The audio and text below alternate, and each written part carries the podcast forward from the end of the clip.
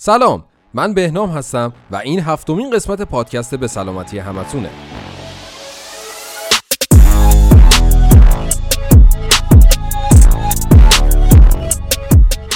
تا حالا شده پزشک براتون آزمایش نوشته باشه و ندونین کدوم آزمایشگاه برین که جوابش دقیق باشه؟ یا اینکه خودتون بخواین یه مورد خاص رو آزمایش بدین و ندونین باید چی کار کنین. ولی نگران نباشین. درمانکده سرویس جدیدی به نام آزمایش پزشکی در محل راه اندازی کرده که از طریق اون می‌تونین بسته های آماده مثل چکاپ سلامت یا تست بارداری رو انتخاب کنین و ما در محل زندگی شما ازتون آزمایش می‌گیریم. تازه اگه نسخه پزشک و بیمه تکمیلی هم داشته باشین این آزمایش کاملا رایگانه. اطلاعات بیشتر به صورت لینک در توضیحات پادکست قرار گرفته.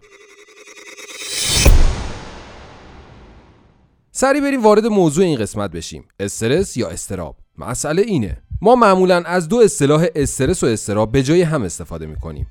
اما این دو وضعیت روانی خیلی با هم فرق دارن. اگرچه هر دو به طور کلی با احساس دلشورو و بیقراری همراهن تجربه ما از این دو وضعیت و پیامد اون روی سلامت عاطفی و روانیمون بسیار متفاوته. استراب یه حالت هیجانی شدیده که معمولا با احساس ترس، دلهوره و دلشوره همراه میشه. اما تفاوت میان ترس و استراب در چیه؟ ترس زمانی اتفاق میفته که از یه موقعیت واقعی و خارجی احساس خطر می‌کنیم. حس ترس در تمام موجودات وجود داره.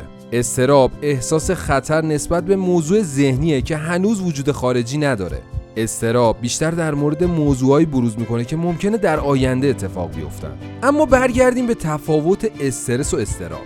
همه ما در زندگیمون استرس و استراب رو تجربه می‌کنیم. این احساسات بشری به شرطی که در حد تعادل باشن کاملا طبیعی به شمار میرن.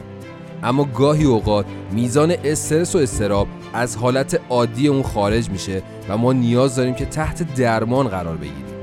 استرس معمولا ذهنی و استراب فیزیکیه. ما معمولا در مورد یه چیز خاص نگران میشیم ولی استراب پراکنده است. در صورتی که استرس داشته باشیم دچار کمی پریشونی عاطفی میشیم. اما پریشونی عاطفی زمانی که استراب داریم شدیده. استراب خیلی مخربه و قوی تر از استرسه و می‌تونه کلی برامون دردسرساز بشه. میزان کنترل پذیری یکی از تفاوت‌های استرس و استرابه. استرس قابل کنترله ولی کنترل کردن استراب دشواره. ما می‌تونیم با حل مشکل و فکر کردن به راهی برای کنار اومدن با علت بروز استرس اون رو کامل برطرف کنیم. کنترل ما روی استراب بسیار کمتره چون سختتر می‌تونیم خودمون رو قانع کنیم که استراب قابل کنترله. استرس موقتیه اما استراب طولانیه. استرس روی عملکرد شخصی و حرفامون تأثیر نمی‌ذاره ولی استراب تأثیر زیادی داره. وقتی احساس استراب زیادی می‌کنیم ذهن و بدن خیلی سریع کار می‌کنه و بعضی از علائم مثل تپش قلب شاید با ضربان بینظم افزایش تعداد تنفس ضعف عضلانی تعریق تمرکز دشوار احساس سرگیجه عدم توانایی حرکت بر اثر شوک ناتوانی در غذا خوردن عرق گرم و سرد و دهان خشک رو نشون میده.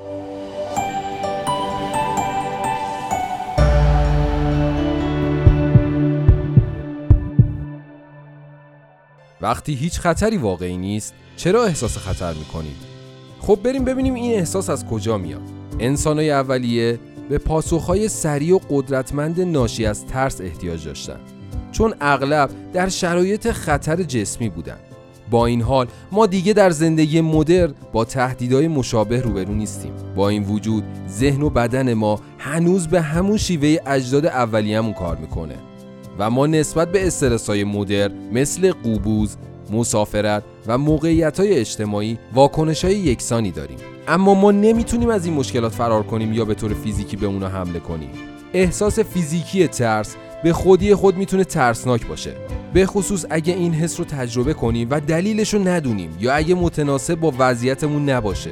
به جای هشدار دادن در مورد یه خطر و آماده کردنمون برای پاسخ به اون ترس یا استراب می‌تونیم برای هر گونه تهدید ذهنی که ممکنه خیالی یا جزئی باشه دنبال دلیل به وجود اومدنش بگردیم.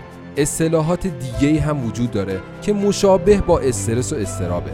حمله پانیک زمانی اتفاق میفته که ترس روانی و فیزیکی رو تجربه می‌کنیم افرادی که دچار حمله وحشت هستن میگن که نفس کشیدن براشون مشکل میشه و ممکنه نگران این باشن که دچار حمله قلبی شدن یا کنترل بدنشون رو از دست دادن.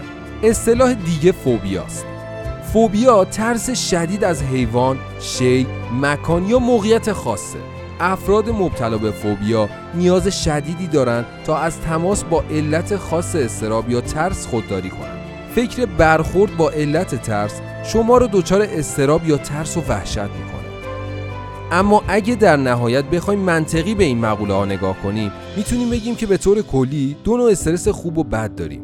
استرس خوب زندگیتون رو از بیمعنایی نجات میده و بهتون انگیزه میده. به بیان دیگه استرس خوب انرژی لازم برای انجام کارهای مختلف رو فراهم می‌کنه. در مقابل استرس بد زمانی ایجاد میشه که فشارهای وارد شده به ما بیش از توان جسمی و روانیمون باشه.